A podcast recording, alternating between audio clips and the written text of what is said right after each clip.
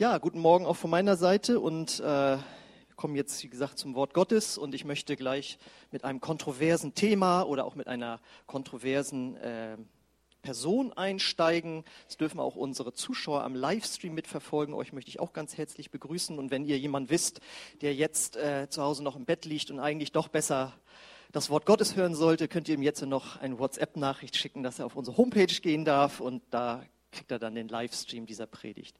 Also hallo, hallo an euch, falls ihr schon eingeschaltet habt. Ja, das kontroverse Thema drückt sich in der folgenden Person aus, die ihr jetzt seht. Ihr macht mal die nächste Folie. Genau, eine Person, über die zurzeit viel gesprochen wird, Greta Thunberg. Ähm, die einen lieben sie, die anderen hassen sie. Äh, ich teile weder die Bewunderung noch den Hass in irgendeiner Weise. Ich habe mir mal ein Interview mit ihr angeguckt, da wurde sie von Anne Will von Tagesthemen interviewt und dann dachte ich, krass, ein 16-jähriges Mädchen, die da so voll die coolen Antworten gibt. Da hätte ich mir sonst wie geschlottert, wenn ich da im deutschen Fernsehen zu sehen gewesen wäre. Also das finde ich schon stark und ich fand die eigentlich auch so ganz süß. Die ist ja erst 16 auch und ähm, bewegt aber schon irgendwie die Welt. Und äh, worauf ich hinaus möchte ist, was ich wirklich bewundere ist, sie empfindet eine Dringlichkeit und hat das ja ausgedrückt in dem Slogan, unser Haus brennt. Damit meint sie die Erde und damit meint sie den Klimawandel. Und ihr dürft euch eins sicher sein, ich werde mich jetzt hier nicht zum Klimawandel in der Weise äh, äußern. Mir geht es nur darum, äh, sie empfindet eine Dringlichkeit, hat diesen Slogan, den bringt sie auch immer und der setzt sich durch. Und es hat sich so durchgesetzt, dass sie sich ja so vors Parlament gesetzt hat. Dann hat sich eine Person dazugesetzt und dann ist eine weltweite Bewegung daraus entstanden. Und ich möchte heute auch über das Thema Dringlichkeit sprechen und die Frage stellen, wofür empfindest du denn eine Dringlichkeit? Und deswegen lautet die Predigt heute auch die Dringlichkeit unseres Lebens. Da bin ich mal so dreist und bringe euch jetzt halt eine Dringlichkeit, von der ich glaube, die sollte in unser aller Leben sein. Und um das zu untermauern, habe ich einen interessanten Bibeltext mitgebracht. Den finden wir im zweiten Korintherbrief, den der Apostel Paulus eben an die Korinther geschrieben hat. Und da heißt es, denn die Liebe des Christus drängt uns, da wir von diesem überzeugt sind, wenn einer für alle gestorben ist, so sind alle gestorben. So sind wir Botschafter Christi und Gott gebraucht uns, um durch uns zu sprechen. Wir bitten inständig, so als würde Christus es persönlich tun. Lasst euch mit Gott versöhnen. Denn Gott machte Christus, der nie gesündigt hat, zum Opfer für unsere Sünden, damit wir durch ihn vor Gott gerechtfertigt werden können. Ich glaube, dass jeder Mensch und auch jeder Christ sich unbewusst immer irgendwie die Frage stellt, macht das, was ich jetzt tue, so im Alltag einen Sinn? Und wenn man nicht so den Sinn darin sieht, dann stellt sich irgendwann Unlust ein. Ja, ist ja irgendwie klar, wenn man die ganze Zeit was machen muss, wo man keinen Sinn drin sieht, stellt sich Unlust ein. Ich glaube, wir alle möchten einen gewissen Drive in unserem Leben haben, einen positiven Drive. Wir möchten herausgefordert werden. Das ist zwar nicht immer sofort sichtbar, aber jeder Mensch, der nicht herausgefordert wird, merkt das irgendwann, denn stellt sich nämlich Langeweile ein. Wenn du nie herausgefordert wirst und dann nicht etwas ist, was dich innerlich auch antreibt, dann kommt irgendwie Langeweile im Leben raus. Und ich glaube, jeder von uns möchte immer irgendwie auch etwas Gutes tun. Etwas Gutes soll unser, durch unser Leben geschehen. Und wenn wir Christen sind, dann noch mehr. Wir möchten, dass Gutes durch uns geschieht, wo man merkt, Gott hat das durch uns gewirkt. Gott hat in uns gewirkt, Gott hat uns gebraucht und dadurch ist Gutes geschehen. Also ich glaube, diese Fragen bewegt jeder Mensch und sollte jeden Christen bewegen. Was ist mein Sinn? Wo kommt mein Drive her? Und äh, tue ich was Gutes und Gott, tut Gott mich gebrauchen? Und falls du auch diese Frage in dir hast, möchte ich dir eben eine Antwort geben. Um all das zu erleben, Sinn, Antrieb, äh, Freude und Gottes Wirken, müssen wir verstehen, wofür Gott eine Dringlichkeit empfindet.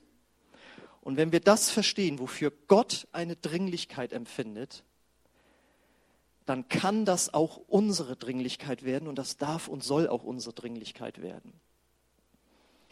Denn Gott ist voller Freude, Gott hat Lust am Leben, Gott hat einen Auftrag für sich äh, ermittelt, äh, Gott hat etwas auf dem Herzen, Gott tut beständig Gutes.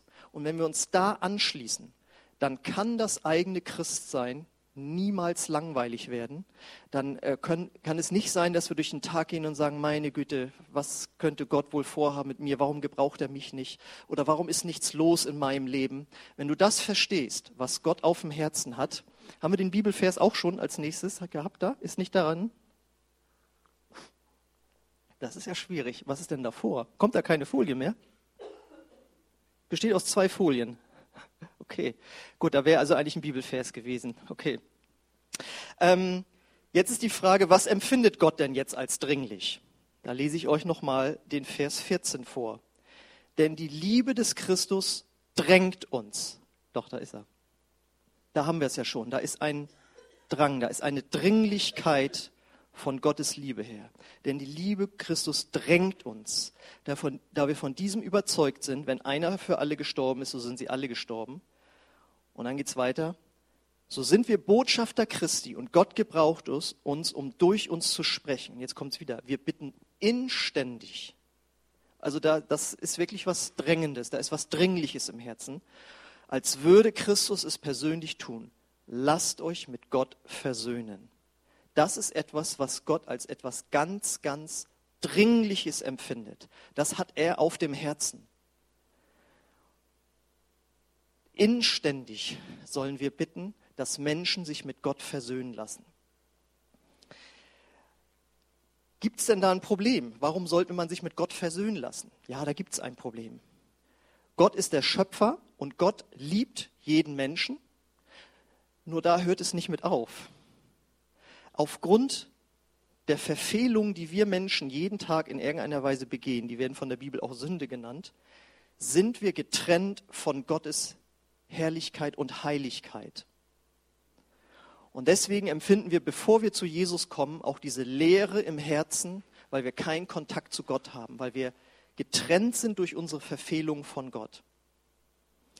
Und das Krasse ist, diese Trennung ist nicht nur in diesem Leben da, sondern wenn wir sterben und nicht Jesus kennen, wird sie uns auch in Ewigkeit von Gott trennen.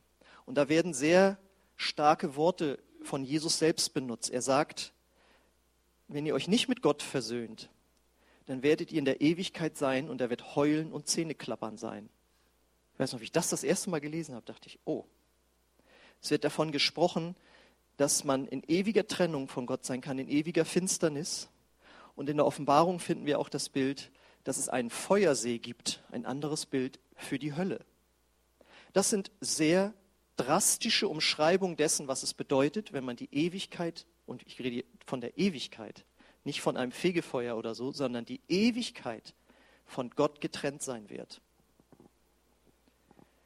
Und wenn wir das in der Bibel schon mal gelesen haben, und ich weiß nicht, wann du das letzte Mal in der Bibel gelesen hast, vielleicht solltest du dann nochmal die Offenbarung vielleicht lesen, aber es geht auch im Matthäus-Evangelium ja gleich los. Da kommt das Zitat mit Heulen und Zähneklappern. Der Feuersee kommt in der Offenbarung.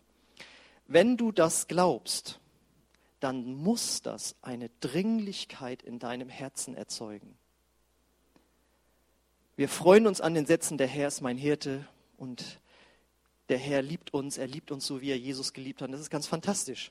Aber es gehört auch diese andere Wahrheit dazu, dass Menschen ohne Gott verloren gingen.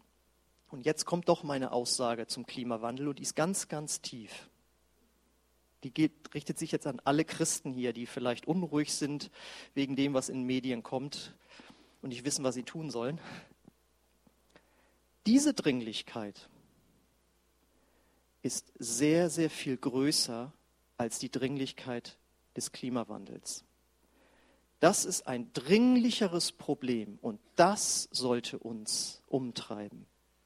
Das sollte als allererstes da sein. Und wenn du dann noch sagst, ich fliege jetzt nicht mehr und so weiter, das kannst du alles machen. Aber das muss die oberste Dringlichkeit im Leben eines jeden Christen sein. Warum? Weil das auch die oberste Dringlichkeit auf Gottes Herzen ist. Das ist dringlicher als der Klimawandel. Das ist dringlicher als alles, weil hier geht es um die Ewigkeit. Und deswegen sollte das die Dringlichkeit deines Lebens sein. Jetzt die Frage, vielleicht sitzt du hier, das äh, ist, ist, ist es jetzt aber gerade nicht. Wie soll das denn gehen? Das geht so, dass Gott dir diese Dringlichkeit aufs Herz legen möchte. Denn wir lesen ja in Vers 14, du darfst wieder zurückmachen, kannst auch gerne lassen. Denn die Liebe des Christus drängt uns, da wir von diesem überzeugt sind, wenn einer für alle gestorben ist, so sind sie alle gestorben. Es ist nicht deine eigene Liebe, da ist manchmal nicht viel zu holen, sondern es ist die Liebe des Christus, der seine Dringlichkeit auf dein Herz legen möchte. Denn das, was ich jetzt hier erzählt habe über die Ewigkeit, das können wir ja nicht sehen. Ja, jeder war schon mal auf einer Beerdigung und dann ist Trauer da, dass der Mensch nicht mehr da ist. Aber was danach für diesen Menschen ist, das kann ja keiner sehen, fühlen, riechen, riechen schmecken, wie auch immer. Das können wir nur glauben. Und der Heilige Geist weiß das und deswegen möchte er sich mit unserem Herzen so verbinden, dass diese, dieses Wissen aus der Ewigkeit, das das Wort Gottes uns gibt, dass sich das mit unserem Herz verbindet. Bei mir war das ja so, dass ich vor 25 Jahren gläubig wurde und total happy war, dass ich jetzt Jesus habe und ich wusste, mir sind meine Verfehlungen vergeben und jetzt, das ist alles super. Und dann steige ich, das sind bestimmt nur ein paar Wochen gewesen, nachdem ich Jesus kennengelernt habe, steige ich in eine Straßenbahn, sitze da, denke an nichts Besonderes und auf einmal berührt Gott mein Herz. Und ich sehe die ganzen Leute in der Straßenbahn sitzen und mir kommt der Gedanke von Gott, okay, also ich bin ja jetzt Christ und deswegen komme ich in den Himmel, preis den Herrn. Was ist jetzt mit denen? Da ist die Wahrscheinlichkeit ja nicht so groß. Zumindest habe ich vorher nicht viele Menschen kennengelernt, die an Jesus Christus in der Weise glauben, dass sie sagen, ihm gehört mein ganzes Leben, das Wort Gottes ist mein Maßstab, ich folge ihm nach. Und auf einmal verstand ich, die Menschen gehen verloren. Und ich bin hier gerettet, vielleicht sogar der Einzige hier in dieser Straßenbahn. Da muss man doch was machen. Da muss doch was gemacht werden. Einer muss doch da was machen. Und das war übrigens meine Berufung zum Pastor. Ich wusste das da nur noch nicht. Das war meine Berufung von Gott. Dort in der Straßenbahn. Ein paar Wochen Christ erst. Und das war nicht von mir. Ich bin ja sonst jeden Tag Straßenbahn gefahren, habe die gleichen Leute gesehen. Aber auf einmal kam diese drängende Liebe Gottes, berührte mein Herz und es wurde zu meinem Drängen. Und ist es nicht so, wenn wir wirklich etwas als dringlich empfinden, dann setzen wir uns wirklich in Bewegung. Und damit meine ich nicht nur, wenn man auf dem Sofa liegt, der Film hat begonnen, ach du meine, jetzt muss ich schon wieder auf Toilette, das ist auch dringend, da setzt man sich dann auch in Bewegung. Die Dringlichkeit meine ich nicht, sondern ich erzähle euch mal eine Geschichte. Meine älteste Nichte, die ist jetzt vor zwei Wochen 18 geworden. Preis den Herrn. Haben wir sie groß gekriegt. Als sie aber, ich mache jetzt mal so ein Zahlenspiel, als sie 18 Wochen alt war, äh, lag sie, es war sogar mein Bett, glaube ich, meinem alten Jugendzimmer, lag sie als Baby, hatten wir, also ihre Mutter sie da aufs Bett gelegt und wir waren dann unten und äh, dann hat sie sich so als Baby so selbst gerollt, dass sie vom Bett runtergefallen ist. Da hatte man aber vorher aus Bedacht schon Kissen hingelegt, falls sowas jemals passieren sollte. Nur dann ist sie genau mit dem Gesicht darauf gefallen und hat es irgendwie nicht geschafft, sich selbst wieder umzudrehen. Und dann kommt aber meine Schwägerin rechtzeitig rein, da war sie schon blau angelaufen. Ich sage euch eins, als das kam, da, da, da, da, gingen einem ja so Gefühlswellen durch den Körper und dann wurde der Notarzt angerufen und dann sind die mit ihr, der Notarzt kam angefahren und dann nach Heide, also das war damals bei meinen Eltern, nicht mal nach Husum ins Krankenhaus, sondern gleich nach Heide durch. Mein Bruder hat dann angerufen, er hatte damals Kontakt zu einer Gemeinde in Kolumbien. Dann haben die in Kolumbien gebetet. Ich habe in Braunschweig angerufen, die Beter, die ich kannte, und habe dann selbst nur noch da auf dem Boden gelegen und gesagt, lass sie das bitte überleben. Ja. Und sie hat es überlebt. Äh, der Arzt meinte dann zwar so, es geht ihr wieder gut, ob beim Gehirn was passiert ist, das werden sie erst später merken. Aber preis den Herrn, äh, sie macht jetzt demnächst Abitur, das ist gut gelaufen. Aber da war eine Dringlichkeit da. Und da haben wir alles, was uns zur Verfügung stand, in die Wege geleitet, damit sie gerettet wird. Das ist da, wenn uns etwas dringend ist. Und genauso ist Gott auch. Und er sagt, das ist mir dringlich. Und wenn es deine Dringlichkeit ist, dann kommt hier heute die große Offenbarung für dich in Vers 20. Wir sollen dann aktiv werden, und zwar als Botschafter von Jesus. So sind wir Botschafter Christi, weil uns die Liebe Gottes drängt und Gott gebraucht uns, und durch uns zu sprechen. Wir bitten inständig, so als würde Christus es persönlich tun. Lasst euch mit Gott versöhnen. Das heißt, wenn wir diese Dringlichkeit haben, verstehen wir auf einmal, dass wir eine Berufung haben, Botschafter zu sein. Und ein Botschafter ist jemand, der ganz klar weiß, welchen Auftrag er hat. Ja, der steht nicht morgens auf und denkt, was mache ich denn heute mal? Ach so, ich bin ja Botschafter, sondern der weiß, er ist Botschafter, er ist in ein fremdes Land gesandt, um dort sein Land zu repräsentieren. Das Krasse ist, er hat die Vollmacht vom Bundespräsidenten auch äh, Verträge zu unterschreiben, als würde der Bundespräsident das selbst tun.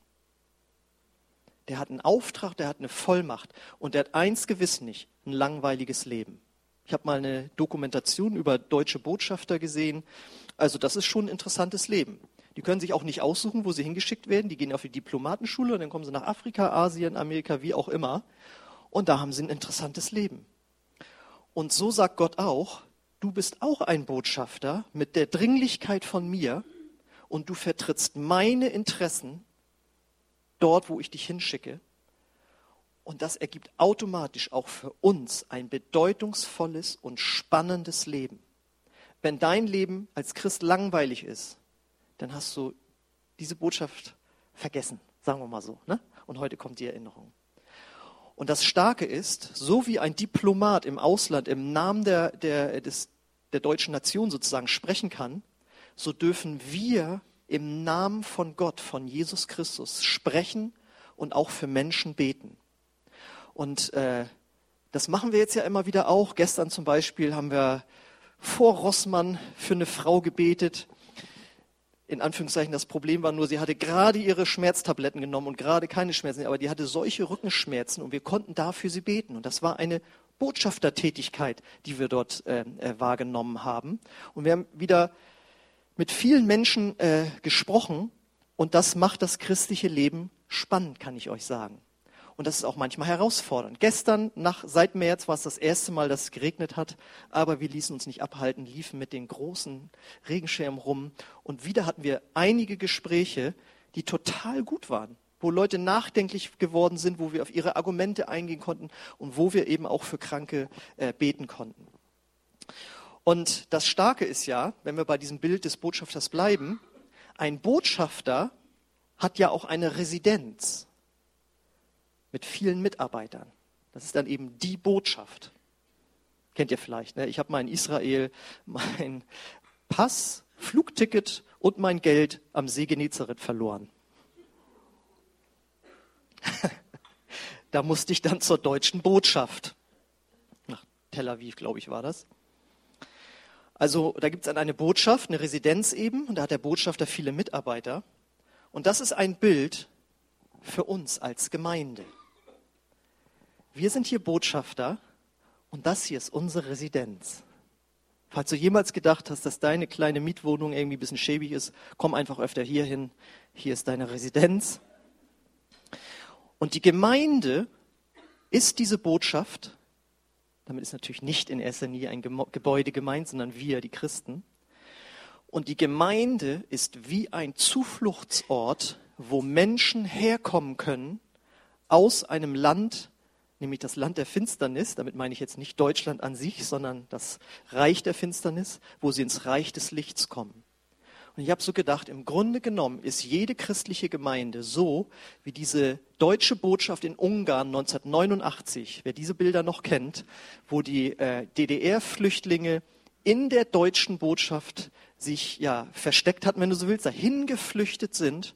Und dann der berühmte Satz vom damaligen Außenminister Hans-Dietrich Genscher, heute wurde beschlossen, dass ihre Ausreise genehmigt ist und die jubeln alle. Und ihr kennt die Bilder, wo die über die Zäune da geklettert sind, um in diese deutsche Botschaft der Bundesrepublik Deutschland reinzukommen. Und so ist eigentlich auch Gottes Gedanke über die Gemeinde. Die Gemeinde ist wie ein Zufluchtsort, wo Menschen hinkommen können. Und wisst ihr was? Das ist der Grund, weshalb wir zum Beispiel unser Gebäude renovieren. Damit die Botschaft, wenn wir jetzt mal aufs Gebäude gehen, gut aussieht von innen und außen, damit man sieht, hier wird das Reich Gottes repräsentiert. Und deswegen arbeiten wir in irgendeinem Team mit, um die Gemeinde geistlich aufzubauen. Deswegen bauen wir Gemeinde, weil wir einen Zufluchtsort bauen, wo Menschen aus der Finsternis ins Licht kommen können. Und das sollte deine Motivation sein, sich für Gott zu engagieren. Wenn du es nur machst, weil das muss man ja machen, ich wurde gebeten, dass ich mich auch mal ein bisschen einbringe, das ist alles ganz verkehrt. Ich kann wirklich sagen, seit 25 Jahren diene ich Jesus aufgrund dieser Dringlichkeit. Und ich weiß noch, wie ich mich das erste Mal dabei wiederfand, wie ich in einer Gemeinde, also damals in Braunschweig, äh, mit tapeziert habe. Also meine Eltern wären die Augen rausgefallen, dass ich mit Mitte 20 tapeziere. Das haben die zehn Jahre, also nur, wenn du ein neues Zimmer haben willst, musst du es auch mit, mit tapezieren, ja. Und auf einmal stehe ich da freiwillig und tapeziere im Grunde genommen ein fremdes Gebäude, nämlich das Gemeindegebäude. Weil die Liebe Gottes mich gedrängt hat, hier an dieser Residenz, an dieser Botschaft mitzubauen. Das sollte deine Motivation sein, weil das die Dringlichkeit deines Lebens sein sollte, dass Menschen zu Jesus kommen durch uns, durch die Gemeinde.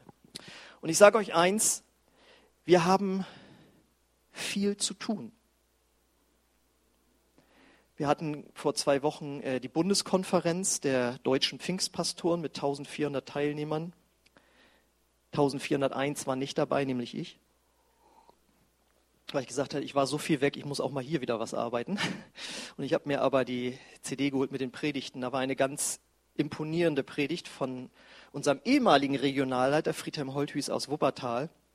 Und er hat gesagt, 60 Prozent aller Städte in Deutschland mit über 5000 Einwohnern haben keine Freikirche. Hoffentlich gibt es dort erweckte Landeskirchen. Das wollen wir mal hoffen. Aber ich kenne davon persönlich nicht so viele. 5000 Kirchen fehlen da. Und wenn man mal alle Städte in Deutschland bedenkt, dann hat er ausgerechnet, fehlen Deutschland 10.000 Gemeinden. 10.000. Das bedeutet, um es jetzt noch klarer zu machen, 30 Millionen Menschen in Deutschland sind ohne eine lebendige Gemeinde in ihrer Stadt. 30 Millionen. Jetzt geht es noch weiter. Wir haben, Deutschland hat 82 Millionen Einwohner. Davon kann man statistisch sagen, haben 81 Millionen keine lebendige Beziehung zu Jesus weil Gott interessiert sich nicht für Kirchenmitgliedschaft oder ob man als Säugling getauft wurde, sondern ob du eine lebendige Beziehung zu Jesus hast, wo du weißt, deine Sünden sind dir vergeben und Jesus ist die Nummer eins in deinem Leben. 81 Millionen, ungefähr zwei Prozent. Das wäre so, sagte er, und das fand ich ganz eindringlich, wenn ich, ich habe zuerst überlegt, ob man das so machen sollte. Ich weiß nicht, wie viel wir heute Morgen sind, aber stellt euch vor, ich würde jetzt 100 von euch, vielleicht sind wir gerade 100 oder über 100, kommt mal alle hier nach vorne, 100 Leute, und dann dürfen zwei sich hier oben hinstellen. Und die kommen in den Himmel und die 98 anderen wenn da nichts passiert in ihrem Leben, wenn sie nicht von einem Botschafter angesprochen werden und sie ihr Leben Jesus geben und sie in die Zuflucht der Botschaft kommen, werden 98 Personen für ewig verloren gehen. Und die zwei sitzen hier vorne und freuen sich. Und das sind wir eben repräsentiert. Und dann meinte er, und wir, es wird über so viel unwichtige Sachen in Gemeinden gestritten, die den Gottesdienst betreffen oder andere Abläufe, wie auch immer. Das ist doch nicht die Dringlichkeit, die wir auf dem Herzen haben sollten. Wir sollten auf dem Herzen haben, dass 98 Prozent der Menschen die Ewigkeit nicht bei Gott verbringen werden, wenn nicht etwas geschieht. Und das Problem ist, wenn du schon länger Christ bist, hast du darüber schon mal eine Predigt gehört. Kenne ich schon, weiß ich schon. Das Problem ist aber, dass uns diese Dringlichkeit verloren gehen kann. Ich meine, jeder von euch, wenn man schon, sagen wir mal so, so ab 40, ne, hat schon mal gehört, dass man sich mehr bewegen soll. Sitzen ist das neue Rauchen, sagte mal jemand. Wenn du dich nicht bewegst, ist das so ungesund, als würdest du permanent rauchen. Auch ab dem Alter hat man sicherlich schon mal gehört, dass man vielleicht auch auf gesunde Ernährung achten sollte. Ich habe mir vorgenommen, ab 50 werde ich mich gesund ernähren, habe aber schon mal Nein, ich habe ja, hab schon mal getestet jetzt. Ein älterer Pastor, der war neulich auf Kur und er hat mir dann mitgebracht, wie man so mit Haferflocken und Kleie und Banane und Leinenöl, Omega-3 sage ich nur, ne? wie man sich da morgens was Schönes macht. Das habe ich neulich auch gemacht und mein Neffe bloß so, boah, also er hat Nutella gegessen und wir haben das Matschepampe genannt. Aber es schmeckt richtig gut und man hat so ein richtig gutes Gefühl. Und dann dachte ich, wenn ich jetzt schon mal anfange, bin ich da auf einem guten Weg. So, man hat das alles schon mal gehört und, und vielleicht hast du sogar was mit dem Herzen schon mal gehabt. Oder dein, dein Blutdruck ist hoch oder wie auch immer. Und du hast schon mal gehört, da müsste man was machen. Da war eine Dringlichkeit bei dir da. Und dann kommt der alte Trott wieder und dann bewegt man sich doch wieder nicht und dann wird doch wieder das schlechte Essen, wie auch immer und die Dringlichkeit ging verloren. Und so ist das leider auch im Geistlichen. Wie gesagt, jeder von euch hat bestimmt schon mal in seinem Christsein so eine Predigt gehört und sagt so, ja stimmt, da, da sollte mal jemand was machen. Und dann kommen die doch wieder die Dinge des Alltags. Der Beruf, Herausforderungen da, die Familie mit ihren Herausforderungen, Haus und Hof muss beschickt werden, Hobbys müssen ja auch sein, ein bisschen Ausgleich. Der nächste Urlaub will rechtzeitig geplant werden. Und dann andere Sorgen, Probleme mit sich selbst, Minderwertigkeitsgedanken, Ängste. Man kann mit so vielen Dingen sich beschäftigen. Und die Bibel sagt genau das. Das ist so, als wenn das, der Same, das Wort Gottes ausgesät wird unter Dornen und das will aufwachsen, also wird erstickt durch die Dornen. Das ist also nicht etwas, was ich mir jetzt ausgedacht habe, sondern Gott sagt, das ist eine große Gefahr für Christen. Wir können die Dringlichkeit dessen wieder verlieren im Alltag über das, was Gott als dringlich ansieht. Und deswegen kommt jetzt die Herausforderung für dich hier. Merkst du, dass die Liebe Gottes dich drängt? Noch drängt? Was empfindest du, wenn du hörst, der Alpha-Kurs in unserer Gemeinde musste leider abgesagt werden wegen zu wenig Teilnehmer. Oh, super, dann brauchen wir da nicht hin zum Kochen mit der kleinen Gruppe. Mensch, das ist immer so anstrengend. Oder hast du gesagt, oh, das ist ja gar nicht gut. Das ist ja gar nicht gut. Auf der Bundeskonferenz haben sie den krassen Satz gesagt, wenn in einer Gemeinde sich keine Menschen bekehren, kann man die Gemeinde eigentlich auch dicht machen. Und viele Gemeinden wo, wo ganz, ganz, ganz, ganz, ganz wenig passiert, aber sie haben trotzdem Spaß mit sich selbst. Die würden niemals, wieso, warum? Warum sollte man uns, warum? Wir sind doch super hier mit uns. Ja, aber ihr habt die Dringlichkeit Gottes verloren. Und die Frage ist, was kannst du tun, wenn diese Liebe für verlorene Menschen nachgelassen hat? Da habe ich schon gesagt, das kann man sich nicht einreden. Deswegen mein Erlebnis in der Straßenbahn. Vorher war das nicht da. Ich habe mich über mich und mein Christsein gefreut. Und auf einmal berührt der Heilige Geist mich.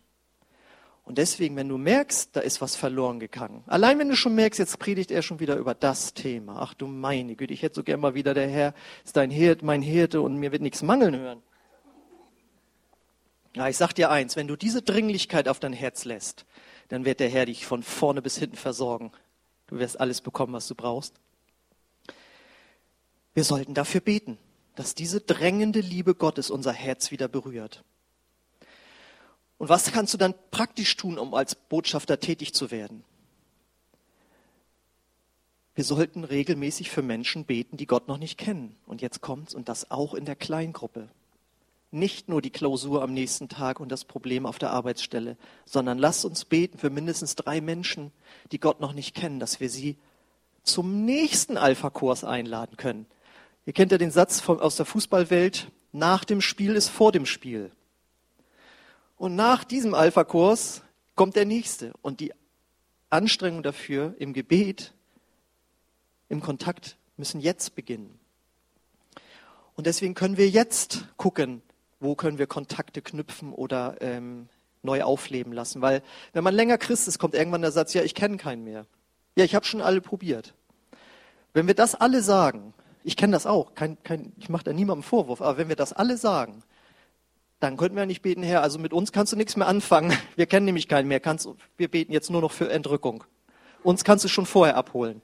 Das kann es ja nicht sein. Und deswegen, wenn wir wirklich eine Dringlichkeit empfinden, wenn wir wirklich eine Dringlichkeit empfinden, dann werden wir kreativ werden.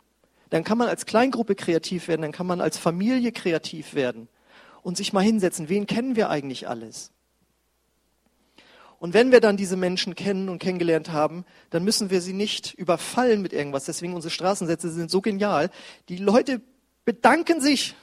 Die bedanken sich für unser Gebet. Es ist ja toll, dass sie das hier machen. Machen Sie weiter so. Wir werden umarmt, wir werden geküsst. Ja, alles ja schon vorgekommen.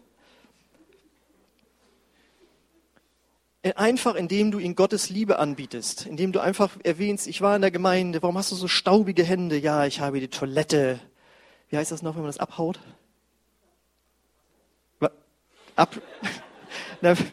Hier, Michael hat doch da die Kacheln abgehauen, alles staubig. Und dann eine Hand nicht gewaschen als Zeichen für alle. Weiß ich nicht, nein. Und dann so, was hast du gemacht? Ja, ich habe bei uns in der Gemeinde die Toilette da abgekloppt da. Ja, bist du, was machst du das denn? Ja, weil mir das so wichtig ist, dass die Botschaft gut aussieht. Und natürlich lade ich dich auch ein, mit auf die Straße zu kommen. Lilienthal ist nur eine kleine Stadt, ich weiß, aber wir finden einen Platz für dich. Und ich biete jedem ein Praktikum an. Kommst erstmal mit, mal volontieren und dann kriegst du das mal mit, wie die Menschen sich freuen, wenn sie was, einen Segen von Gott bekommen. Und ich habe das mal ausgerechnet, wenn wir jeden Samstag, und das ist ungefähr der Schnitt, mit acht Leuten sprechen, dann erreichen wir in einem Jahr 400 Menschen in Dierental. Muss ich mal vorstellen. Und das ist ja nicht, dass die sofort gläubig werden, aber die wurden auf Gott aufmerksam gemacht. Wir sagen, wo kommen sie denn her? Wir sagen, wir sind da im Industriegebiet, sage ich, so über 70 Jahren. Und manche kennen uns nicht bitter.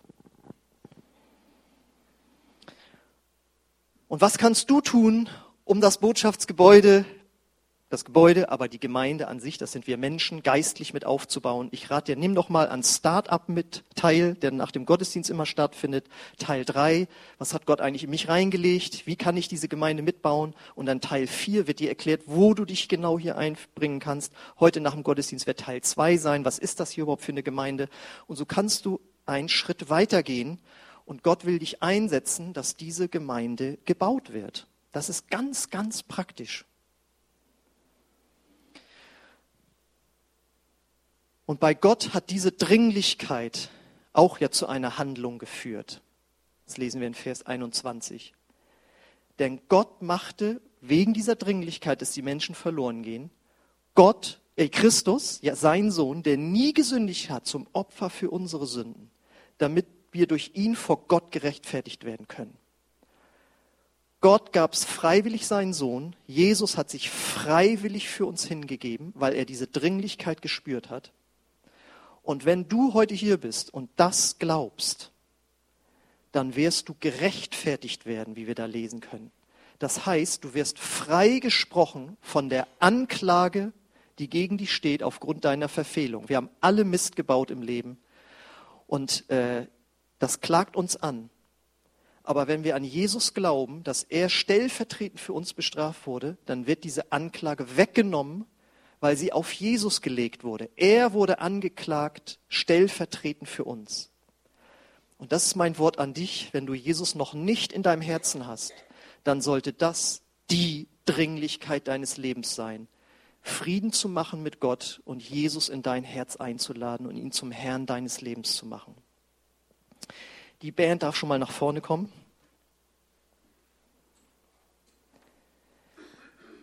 Und wenn wir uns das jetzt mal vorstellen, wir alle haben jetzt aufmerksam zugehört, was ich gepredigt habe, und hätten diese Dringlichkeit neu auf dem Herzen. Was müssen wir dann für eine Gemeinde sein?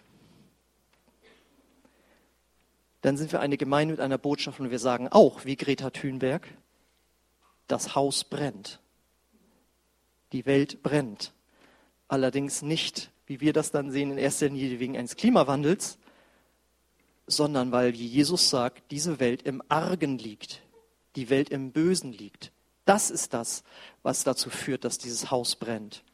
Und unsere Botschaft ist, Menschen einzuladen, dass sie sich retten lassen aus diesem brennenden Haus, dass sie reinkommen in die, in die rettende Botschaft, diese Residenz. Und da sind wir alle Mitarbeiter im Reich Gottes, da sind wir alle Mitarbeiter in dieser Botschaft. Und ich möchte gerne für euch und für uns beten. Ich lade euch ein, schon mal aufzustehen. Willst du, dass Gottes Liebe eine neue Dringlichkeit in dein Herz legt, Menschen für das Evangelium zu erreichen, diese Gemeinde mitzubauen? Wenn du das möchtest, dann möchte ich dich jetzt für dich beten und ich lade dich ein, dass wir alle unsere Augen schließen. Und wenn du möchtest, kannst du deine Hände öffnen als äußeres Zeichen innerlich zu empfangen. Und ich bete jetzt, Heiliger Geist, dass du kommst und dass du neu unsere Herzen anzündest und diese Dringlichkeit auf unser Herz legst. Komm, Heiliger Geist, und mach das, was wir nicht selbst machen können. Wir können uns nur öffnen dafür. Und ich bete, Heiliger Geist, dass du das jetzt machst, so wie du es damals bei mir in der Straßenbahn gemacht hast. Leg es uns aufs Herz zu erkennen, dass Menschen ohne Jesus verloren gehen. Und dass jeder von uns gebraucht wird im Bau seines Reiches, seiner Gemeinde. Fließ jetzt, Heiliger Geist, mit deiner Kraft. Und ich bete, Heiliger Geist, dass du uns auch Menschen aufs Herz legst, für die wir persönlich beten können, für die wir als Kleingruppe beten können. damit sie ihr Herz öffnen für Jesus. Und ich bete auch, dass du uns zeigst, was unser nächster Schritt ist innerhalb dieser Gemeinde, damit diese Gemeinde aufgebaut wird durch uns und unseren Dienst. Lass dich von Gott herausfordern, einen Schritt zu gehen, in einen Dienst hinein, deine Gaben einzubringen, sodass diese Botschaftsresidenz äußerlich und innerlich gebaut wird. Und ich möchte jetzt auch noch für dich beten, wenn du heute hier bist oder auch am Livestream bist und du Jesus noch nicht als dein Herrn und Erlöser angenommen hast.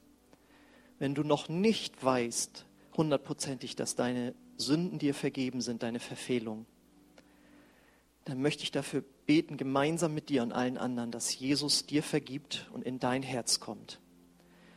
Und ich möchte auch für die beten, die von Jesus weggegangen sind, und dich einladen, Gott ruft dich zu ihm zurückzukommen. Das ist die Dringlichkeit deines Lebens heute, jetzt hier in, deiner, in, in dieser Minute. Deswegen, wer heute hier ist und Jesus in sein Leben aufnehmen möchte oder zu Jesus zurückkehren möchte, wir möchten gemeinsam mit dir beten. Und während unsere Augen geschlossen sind, möchte ich dich zu einer Entscheidung herausfordern, diesen Schritt wirklich bewusst mitzugehen. Und wenn du diesen Schritt gehen möchtest, dann lade ich dich ein, hab den Mut, einfach deine Hand zu heben als äußeres Zeichen für Gott. Und ich bin der, der sehen kann dann auch, ich will das wirklich tun, ich will diesen Schritt gehen.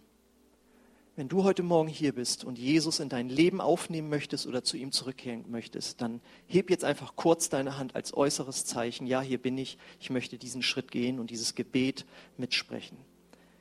Wer ist heute Morgen hier, der diesen Schritt gehen möchte? Heb einfach kurz deine Hand und Gott wird dein Gebet erhören, wenn du es vom ganzen Herzen sprichst.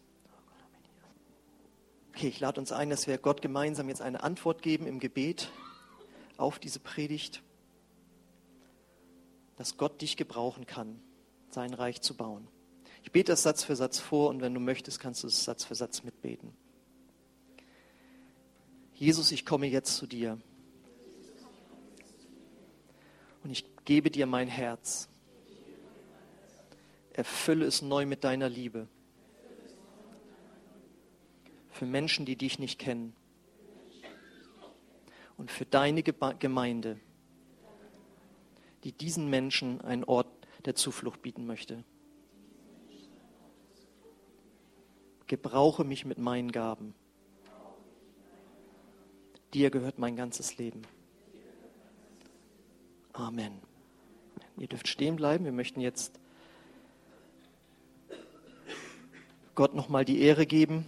Ich hoffe, dir ist deutlich geworden, welch ein Vorrecht es ist, dass du zu Jesus gehören darfst, dass du gerechtfertigt bist durch Glauben allein.